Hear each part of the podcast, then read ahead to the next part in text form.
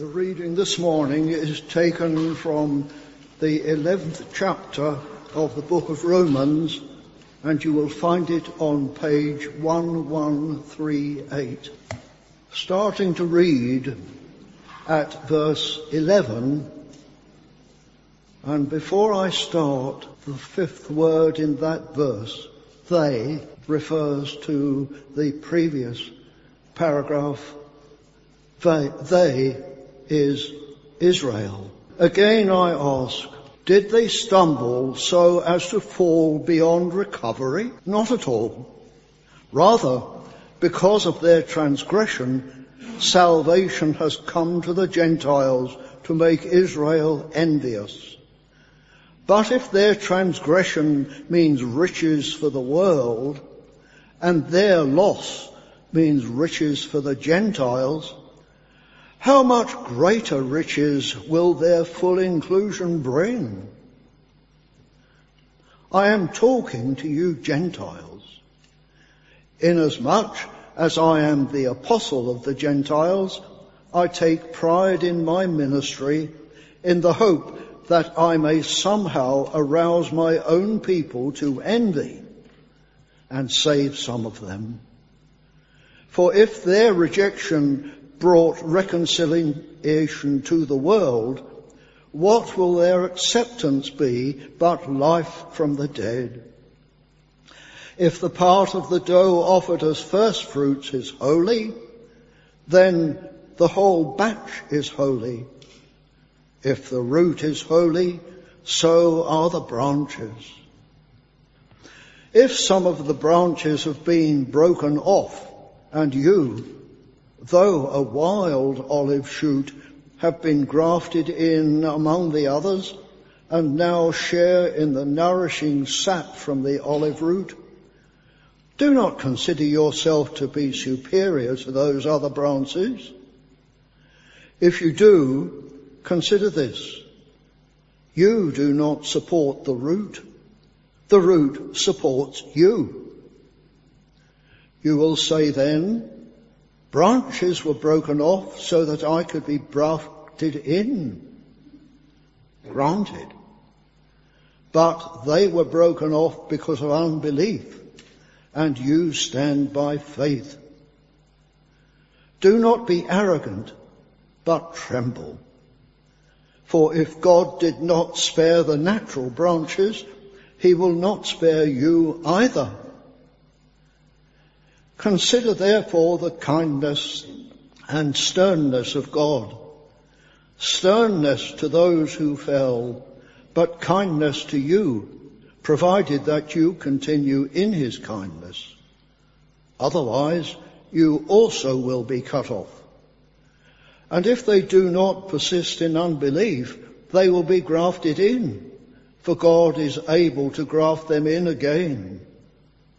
After all, if you were cut out of an olive tree that is wild by nature, and contrary to nature were grafted into a cultivated olive tree, how much more readily will these, the natural branches, be grafted into their own olive tree? Thanks, David, very much. Do keep your Bibles open. And, uh, oh, I've left my clicker. I'm doing it now. Thank you. And let's pray as we ask for God's help to uh, understand what this passage means for each one of us. Heavenly Father, thank you that you are a God who speaks. Thank you that you promise to speak to us through your word. Lord, by your Holy Spirit, please open our ears, open our hearts, and help us to obey you for Jesus' sake. Amen. Um, I wonder what you know about your family tree or about your family history. Um, it's quite popular at the moment to discover more about your, your, your past and uh, what your ancestors got up to, stuff like that. But I guess there's always going to be a certain amount of risk involved. Um, you might find out some great things, uh, someone who's had an amazing life from a previous generation, who's won medals. Uh, I recently found out about my great grandfather who died during the First World War. He was the only one on, on a battleship to die after it was torpedoed. And he never met his son, my grandfather, who went on to be a doctor at D-Day during the landings. Um, amazing stuff. But you might discover the opposite as well. Uh, that people in the family perhaps have done shameful things. Uh, apparently one of my ancestors was excommunicated for singing naughty songs in church.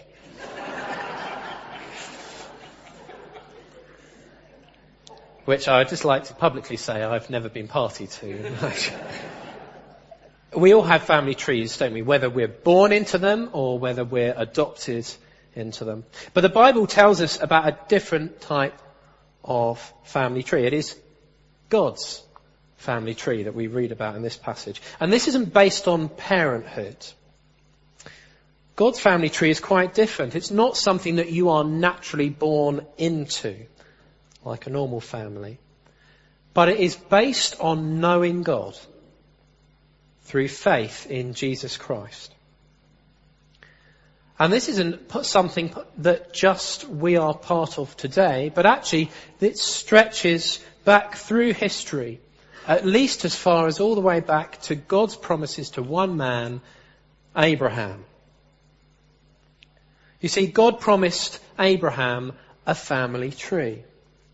And we read this in Genesis chapter 12. There we go, there's Abraham.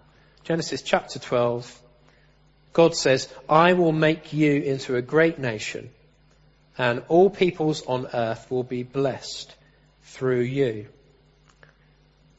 You see, God's promise said that God had a plan to bring his love to the world through Abraham's family tree. Because it's through that that Jesus would come.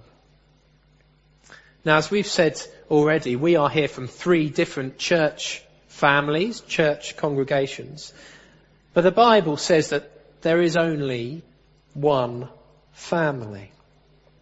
And I want all of us to, to see that this morning, not just intellectually, but to, to grasp that, maybe for the first time, what the Bible has to say about being part of God's family. And we're going to ask these three questions. We're going to think how we can trust God for it, what the only way for us to be a part of it is, the only way for us to be a part of it, and thirdly, what we need to do because of it. But let's firstly think how we can trust God for it. And we can because the Bible tells us that He is in control of it. He is in control of His family tree. Even when it looks like things are going wrong. Now, give some context to what Paul is talking about. Paul is address, addressing an issue of uh, what is God going to do with those many in Abraham's family tree who don't believe in Jesus? What is he going to do? So Paul says this in verse 11. Let me get there. There we go. Again I ask, did they stumble so as to fall beyond recovery? Not at all. Rather, because of their transgression, salvation has come to the Gentiles to make Israel envious. What is going on there? Paul is saying that by not believing in Jesus, many of Paul's people, Israel, the Jews, have chosen to opt out of being in God's family. But does that mean that they are out of God's reach? Does that mean that for any of us, some of us here may have Jewish heritage. Most of us probably not. Most of us are non-Jews, Gentiles. But does that mean that, that they are out of God's reach? Well, Paul says not at all. Of course not. You see, God is in control of it, even when things like, look like they are going wrong. Paul is saying God will allow members of Abraham's biological family tree back in when they believe. That is the condition for any of us, whether we are Jew or Gentile. In one sense, it doesn't make a difference. Being members of this family is based on belief. But in the meantime, God is being gracious. He is allowing more time for people to respond to the good news of Jesus. He will bring others in to be part of it. Because that was God's promise to Abraham, wasn't it? That through Abraham's family tree, all nations would be blessed. So it's not like God's plan had failed. Even if, even today, many Jews don't believe that Jesus is God's Son, the Messiah. God's plan hasn't failed. Quite the opposite. Because God is in control, He has used even their disbelief to bring us in. God is in control even when it looks like it's going wrong. But Paul is still hopeful that there is a future for many of his people. Because his hope is in God's ability to bring them back. Look at what it says in verse 12. But if their transgression means riches for the world, and their loss means riches for the Gentiles, how much greater riches will their full inclusion bring? Paul wants to see his people, the Jews, finally find their proper place in God's family under Jesus. We've seen that time and time again in this part of Romans. Paul's desire for his family. We should have that desire for our people too, in this city, in this nation. To find their place in God's family through faith in Jesus. God is in charge even when it looks like it's going wrong. But also God is in charge by showing people on the outside what they're missing out on. Have a look at verses 13 and 14. Paul says, I am talking to you, Gentiles, inasmuch as I am the apostle to the Gentiles. That was Paul's particular ministry God had given him. I take pride in my ministry, in the hope that I may somehow arouse my own people to envy and save some of them. Paul wants to make his people envious of what they are missing out on. Now, I don't know if you've ever been in this peculiar uh, position where you have offered something to a child, maybe a, a toy or a snack piece of food, and perhaps they're not in a good mood, and they say, no, I don't want it. Maybe they turn their back on you, no, don't want it. And then, if they've got a sibling or a friend with them, you go, okay, fine, I won't give it to you. You give it to their brother or sister or their friend, who gladly receives it, this miraculous thing happens. Where all of a sudden that first child who wasn't interested in what you're offering them, all of a sudden wants nothing more than to have that thing that you've just given to their brother or sister. It's amazing. It's like magic. Don't quite understand how it happens. They don't want to miss out on what the other person has all of a sudden. They see this person enjoying whatever they've got and they want what they've got too. And that's what Paul is trying to do here. He wants his people, the Jews, to see all of the spiritual blessings that believers have in Christ and to say, I want that. So a Jewish person should be able to, to, to speak with us or, or come into church today and think, I want what you have got. Think about this today on Pentecost when we remember how God sent his Spirit on the early church. When a Jewish person hears how the, the Holy Spirit of God, who was there at the beginning, before creation, is now living on the inside of us, inside of the Messiah's followers, they should say, I want that. That's what my religion has been promised. And here it is in you guys, in Hove 2019. Paul says God is in control of, of all of this. The question is, what are they or, or what are we going to do with that offer? He's in control of it. And of course, he's able to fix it for those who turn back to him. Many of us will know the story of, of the prodigal son in Luke chapter 15 about the one son who, who shamefully rejects his father, but then comes to his senses, sees what he's missing out on, and comes home again. We see this in verse 15. For if their rejection brought reconciliation to the world, what will their acceptance be but life from the dead? You see, God is in control. He is not some kind of helpless sales assistant, crossing his fingers and, and hoping that, that the, the customer will make the right decision. He is in control. He will use their disbelief for good, and of course, he will use their belief for good too, bringing them back into his family. But it's then in verse 16 that Paul actually picks up on this metaphor of, of the tree, of this, this family tree, and we're going to spend a bit more time thinking about that. And, and this tree, as we've thought about with Abraham, it is built on those like Abraham. People who have believed and trusted God and are made right with God through faith.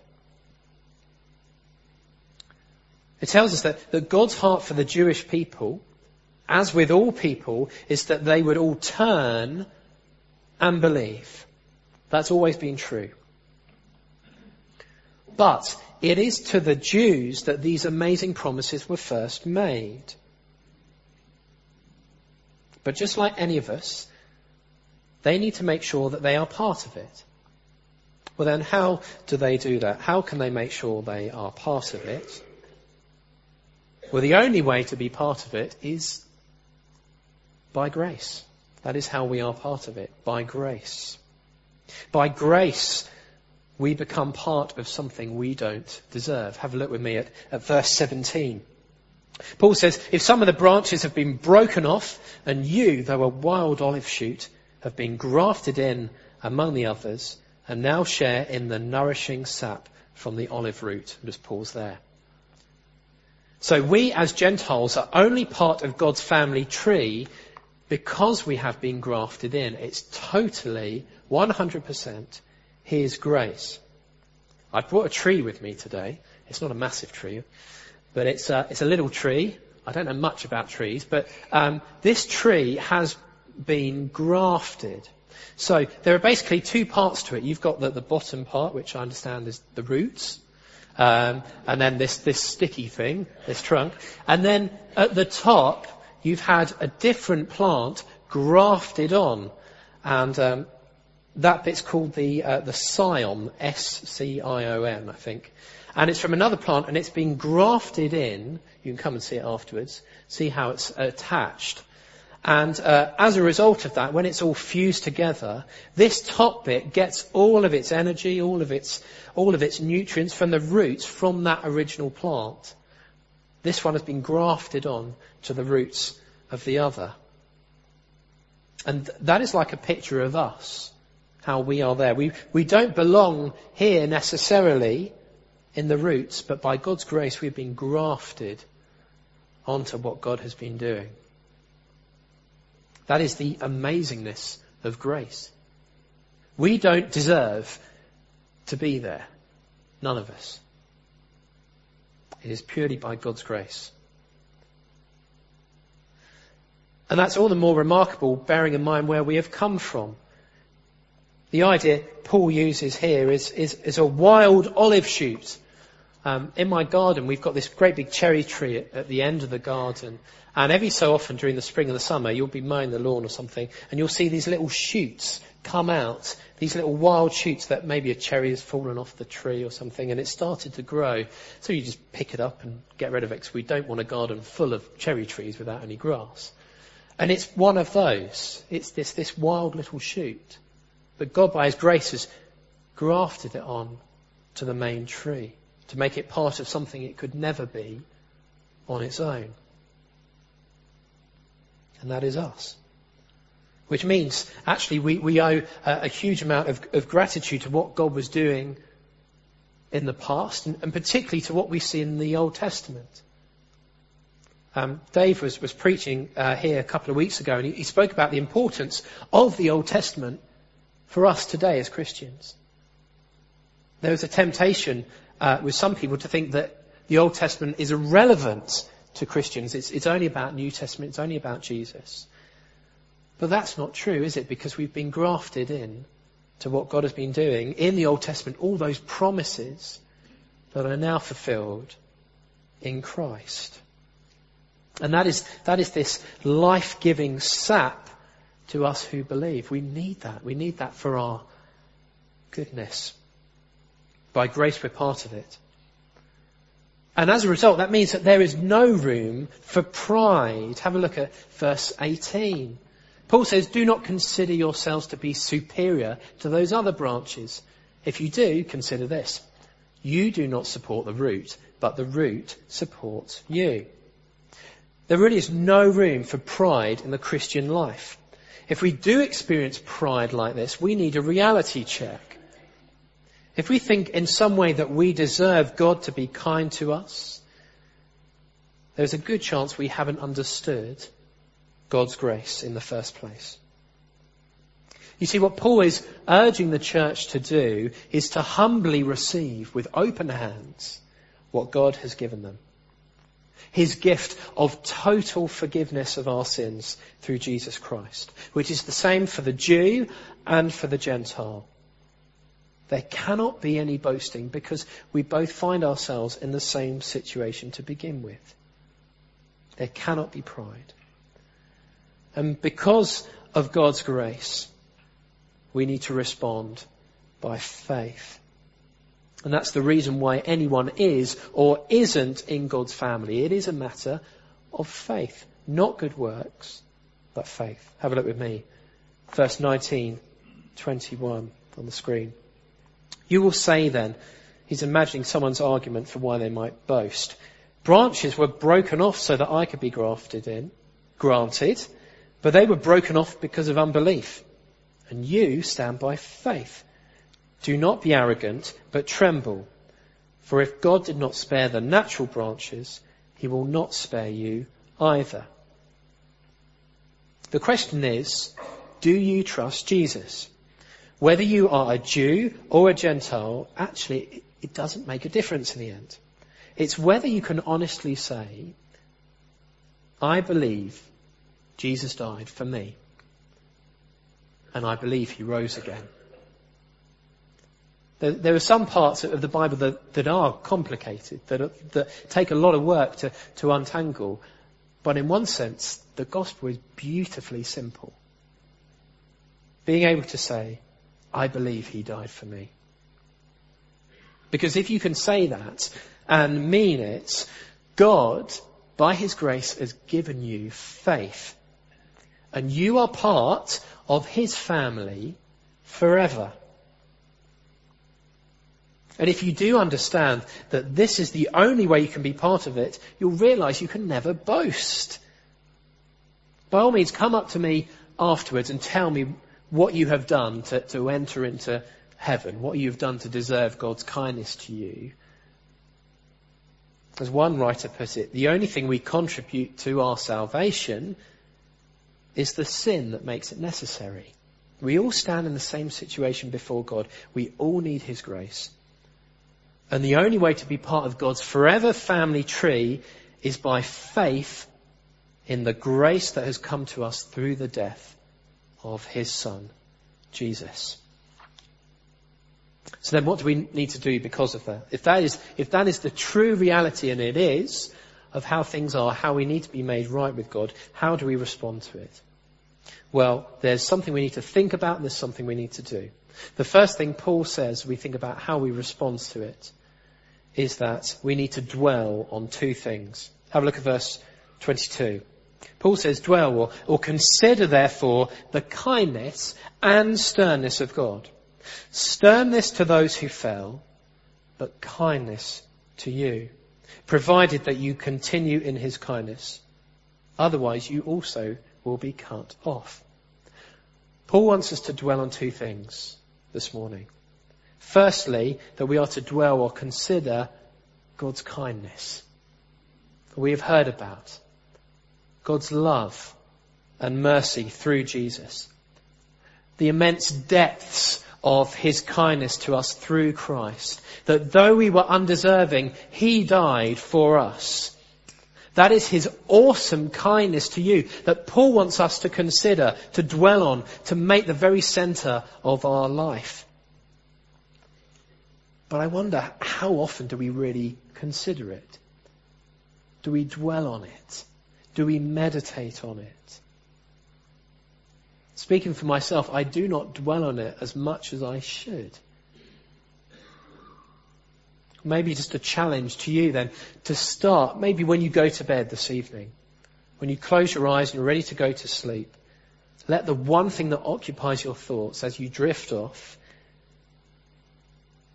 is the thoughts of God's kindness to you through Jesus. Dwell on his kindness. And maybe do that for the whole week. And then keep on doing it. Make it part of your life to dwell on his kindness to you through Christ. But Paul also wants to balance that out. He says, dwell on God's kindness, but he also says, consider God's sternness too. Now that's probably something we don't want to do. Oh yeah, I like the idea of dwelling on God's kindness, not quite so sure I want to consider his sternness. But actually, if we want to get a proper picture of what God is like, we need both of those things. That is, if God cut off those who no longer believed, let us not get complacent about believing, thinking it's a small thing. Because we must realize where refusal to believe will eventually lead us. And it is not a good place. It is separation from Him. And that should be the scariest thought for anyone. That if I keep on rejecting and disbelieving in God, one day it will be too late to change. Paul says, now is the time to change. Look at verse 23 as we finish up. And if they do not persist in unbelief, they will be grafted in, for God is able to graft them in again. Paul kind of returns full circle to, to what he was saying at the beginning of this passage, but with this encouragement to, to think about that now is the time to change. And I just want to encourage you, if, if that is particularly relevant to you today, that actually it's, it's kind of always been a little bit, not sure whether you're in or whether you're out, not sure if you're really believing or not. Perhaps you've grown up in a, in a Christian household and have always come to church. Maybe you turned away as a teenager or later on in life. Or maybe you're sitting here and it's all completely new. Well, I just want to tell you that today is not too late for you to come into this family tree. It really is that simple. You can do that today. To join the only family tree that matters. No matter what your family has been like growing up, whether it's been great or terrible or somewhere in the middle. To be part of something now that will not be forgotten about, but that will endure forever. I just want to read a line from the song that we just sung uh, before uh, our Bible reading, and maybe we can make this uh, a prayer for us. Help me now to live a life that's dependent on your grace. Keep my heart and guard my soul from the evils that I face. You are worthy to be praised with my every thought and deed. O great God of highest heaven, glorify your name through me. Amen.